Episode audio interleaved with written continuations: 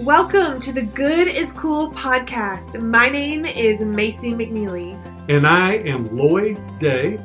Life is a series of sales. Many people try to take on the game of life without refining their communication and sales skills.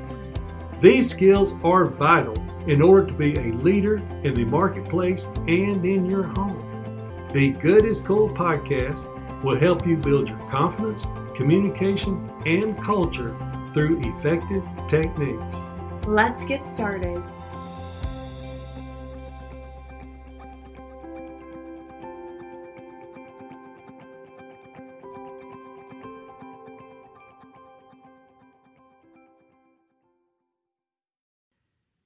Just a couple of weeks ago, I was hanging out with my mom.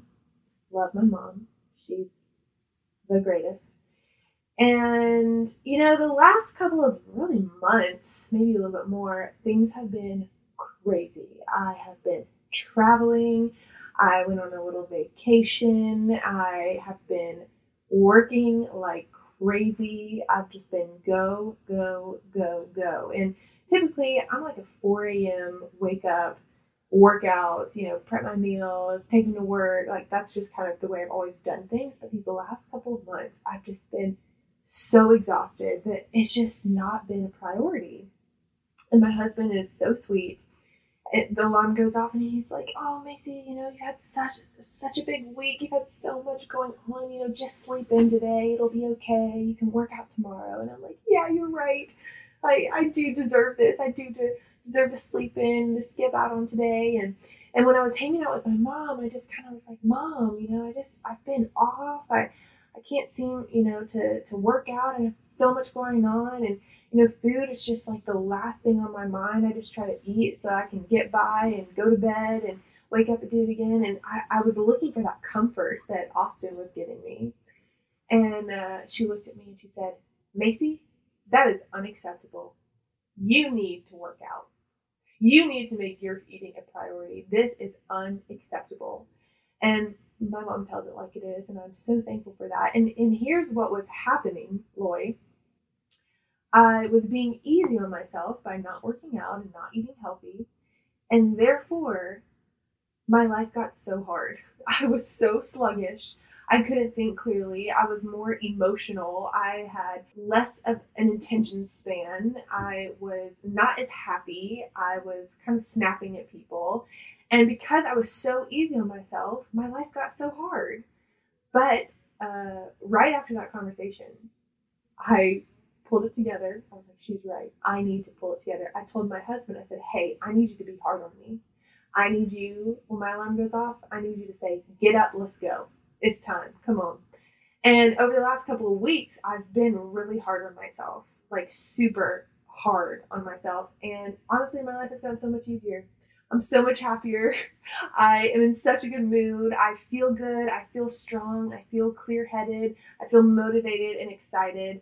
And being hard on yourself is really the nicest thing you could possibly do. I think people get confused a lot between being kind and being hard on yourself. Being hard on yourself is being kind to yourself. We're so capable of so much and we let things slide by. But like, and maybe you don't notice this, Lloyd. Do you notice that on social media, uh, a lot of times things will say, like, you know, just chill, you know, be easy, it's okay, be nice, be calm, you know, don't don't worry and don't be so tough on yourself. And I just feel like that's the biggest lie, don't you think? Well, I do see the word self care a lot, I think, on social media. Yeah. And I see the word work life balance a lot. Yeah. And all those things are important. But I thought I'd give you three mindset points to go with your story there. Yeah. So we can so we can kind of But do, do put you, arms around it. do you agree with me about being hard on yourself? Oh, I totally agree. Absolutely, one hundred percent. I do agree. Yeah. And we're going to talk about your mom just a, in just a minute Yeah. because she is one of the best at, at doing this. And she's really hard on you too, yes. which is a good thing. Uh, but the three points we want to make here, let's talk about expectations, Yeah. sowing and reaping, Yeah. and don't lie to yourself. Okay, expectations.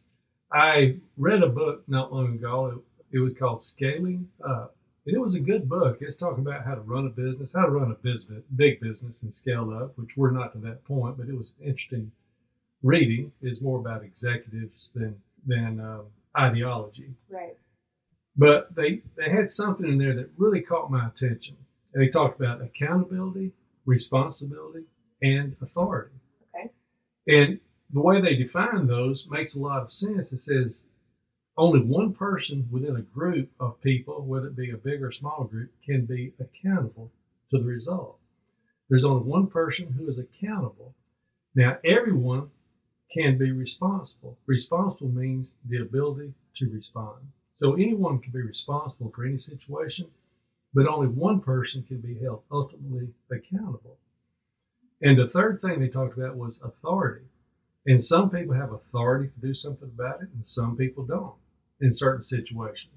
So if you think about, you know, in what cases are you accountable or who is accountable? In what cases are you responsible? Everyone is. And in what cases do you have authority or who has the authority? Lloyd, do you have an example of that? I think that something about the Ritz you've told me before. Yeah, the Ritz, the Ritz has a great example of that. The way the Ritz sets it up, which is pretty impressive, the Ritz Carlton, they say any employee who gets a complaint from a guest or a customer has accountability to see that to the end. They are the ones accountable to that complaint.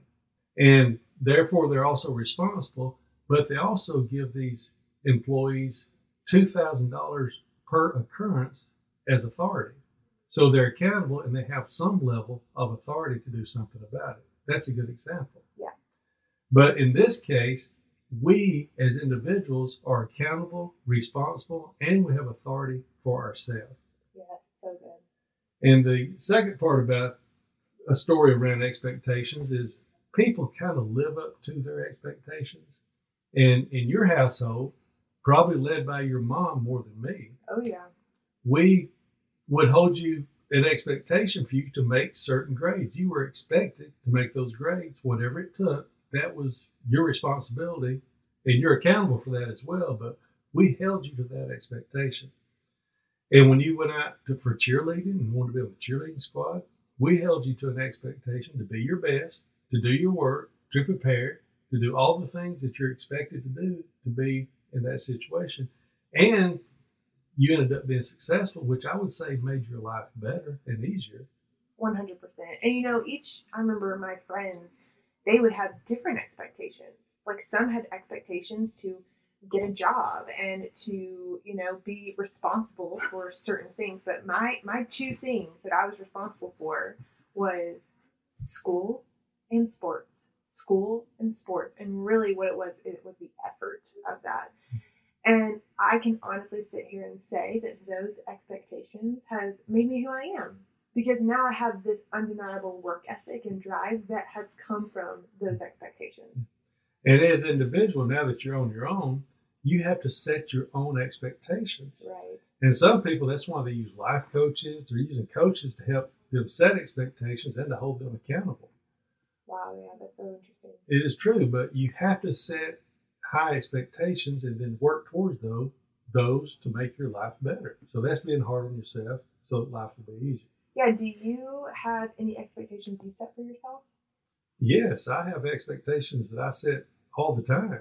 Can you give us some examples? Well, my expectations that I set for myself is to try to make sure that I am a good example for my family, that I hold this business together for the staff people. They're required for that. I have expectations to maintain my health in a certain way. And it's just those kind of things. I don't have any big expectations to make a lot of money and uh, do all those things. Mine is more like to try to be the right person, you know, for the right people around me. Absolutely.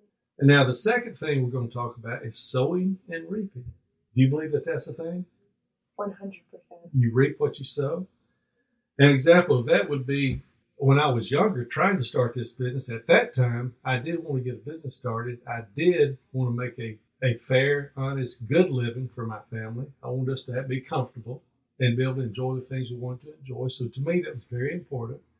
And I had expectations to get a business up and running. And so the sales calls the amount of efforts I made to contact people, to talk to them, to sell them, to earn their business was a lot, a lot, a lot of calls for a lot of years. And that's sowing and reaping. I sowed the seed to build the business. Here's here's a story. When I was first starting, I had to call people's homes. And you were starting an insurance. I was starting the insurance agency. And at that time, you, you bought list of homeowners who we knew they owned a home, we knew when they bought it, and we had their phone number on the list. And so we would cold call those people to ask them if we could talk to them about their insurance because we knew we had a homeowner. And the idea was to become their agent.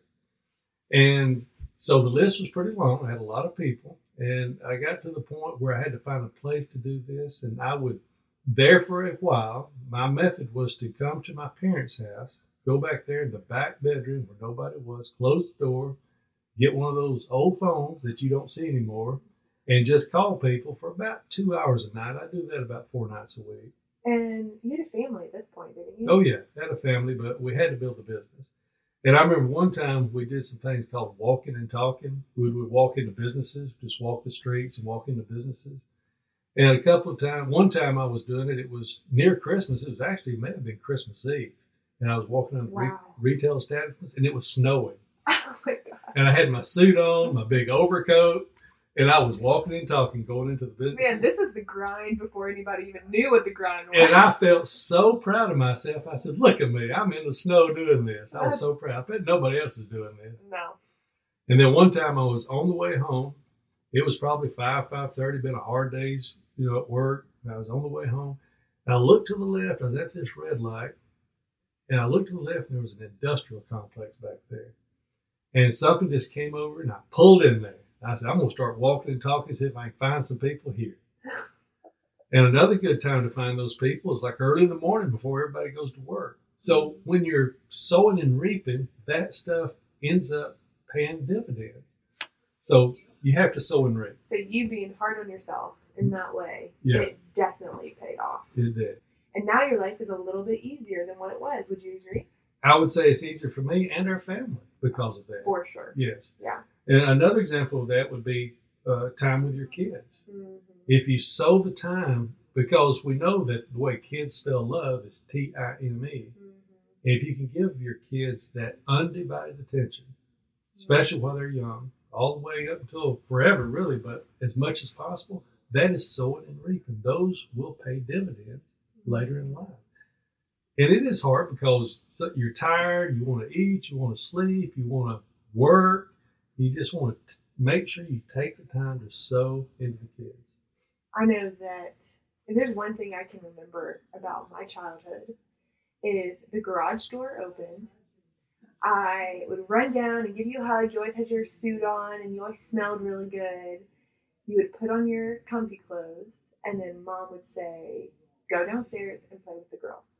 Yep. She Go said, down- I'll do the things up here. You go play with the girls. Go play with the girls. She really fostered that time. Well, she created environments in her home, and that was the environment she created. Yeah. So she actually created and encouraged that. Yeah. She said, Yeah. I'll bring your dinner downstairs. Just go spend as much time as you Or, can or with the girls." typically, I think I would eat. I'd get to eat upstairs, but she'd say, "You go play. I'll do the rest. Go be with the kids." Yeah. And it was great. It was yeah. awesome. And Thank I have some of, some of those best memories. I, I have memories of you sitting underneath the air hockey table playing Barbies with me. That's Mhm. where all my Barbies were. I pu- pulling you on the blanket around the floor. she floor pu- pulled me on the blanket. We'd be breaking things and and every I- now and then. I remember breaking things. and we had a great time. Yeah. So she created that environment. Absolutely. And the third thing is don't lie to yourself. and it's it's real easy to lie to yourself. And in the business here, we we know we have to generate new business, new biz, new policies, new customers. That's part of being in business. You're always having to generate new. And we have we keep a list. Everybody keeps the list. How- What'd you do this week? Who'd you do? Who'd you write? Whatever. And it would it'd be real easy to put something on the list that didn't really belong there. Was like, they didn't officially close. well, it's more of a service thing. Somebody sold a home and bought a home. You don't really count that as a new sale. You're just replacing one out. You Got know, it. You could easily do that, but that's nothing but lying to yourself. That's not new business. Mm. So we talk about don't lie to yourself, Which hurts yourself at the end of it. well, yeah. I mean, it's just a Yeah. lie. I have an example of that. when I was doing uh, my wellness really heavily, wellness business, I would call people and talk with them. And one of the first questions that I would ask is, hey, walk me through a typical day of eating. And almost every time it would be like, oh, I just have egg whites and maybe some strawberries and a salad with grilled chicken for lunch. And then for dinner, I have salmon and vegetables. And they have like 100 pounds to lose. And I would say, hey, there is no way you need me if that is really your diet. There's no way. And that is a, a perfect example of lying to yourself because really they were just hurting themselves by really believing that that's what they were eating.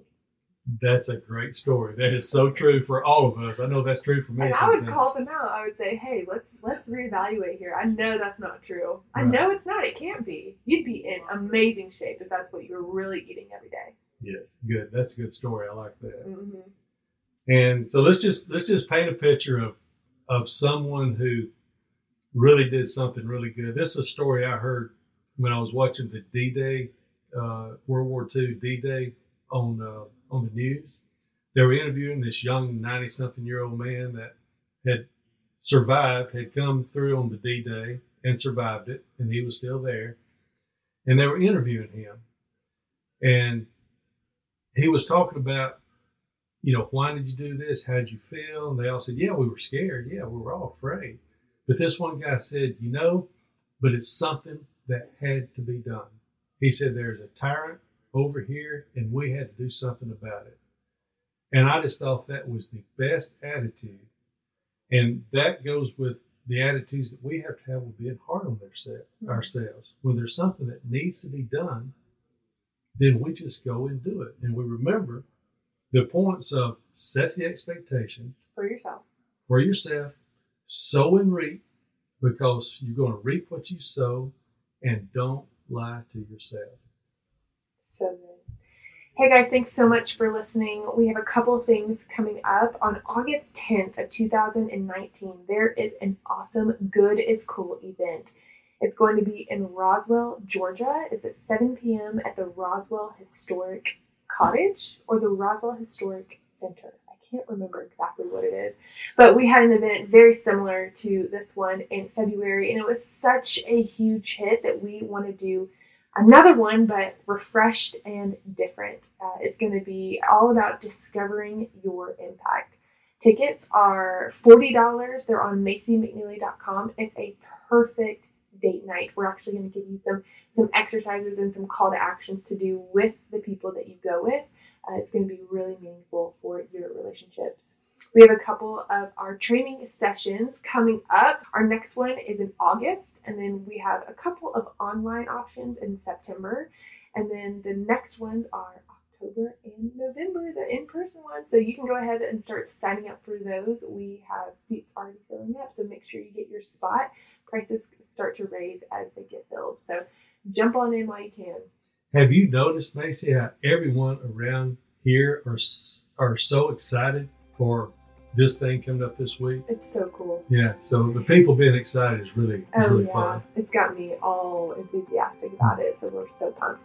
If you have any questions, you can head to my Instagram, Macy McNeely, or clearlyconfident.co or macymcneely.com. Thanks so much. We'll talk to you soon. Thank you so much for listening. I hope to connect with you on Instagram at Macy McNeely. We do personal growth Instagram lives every Tuesday and Thursday morning at 8:30 a.m. Eastern Time. Hope to see you there.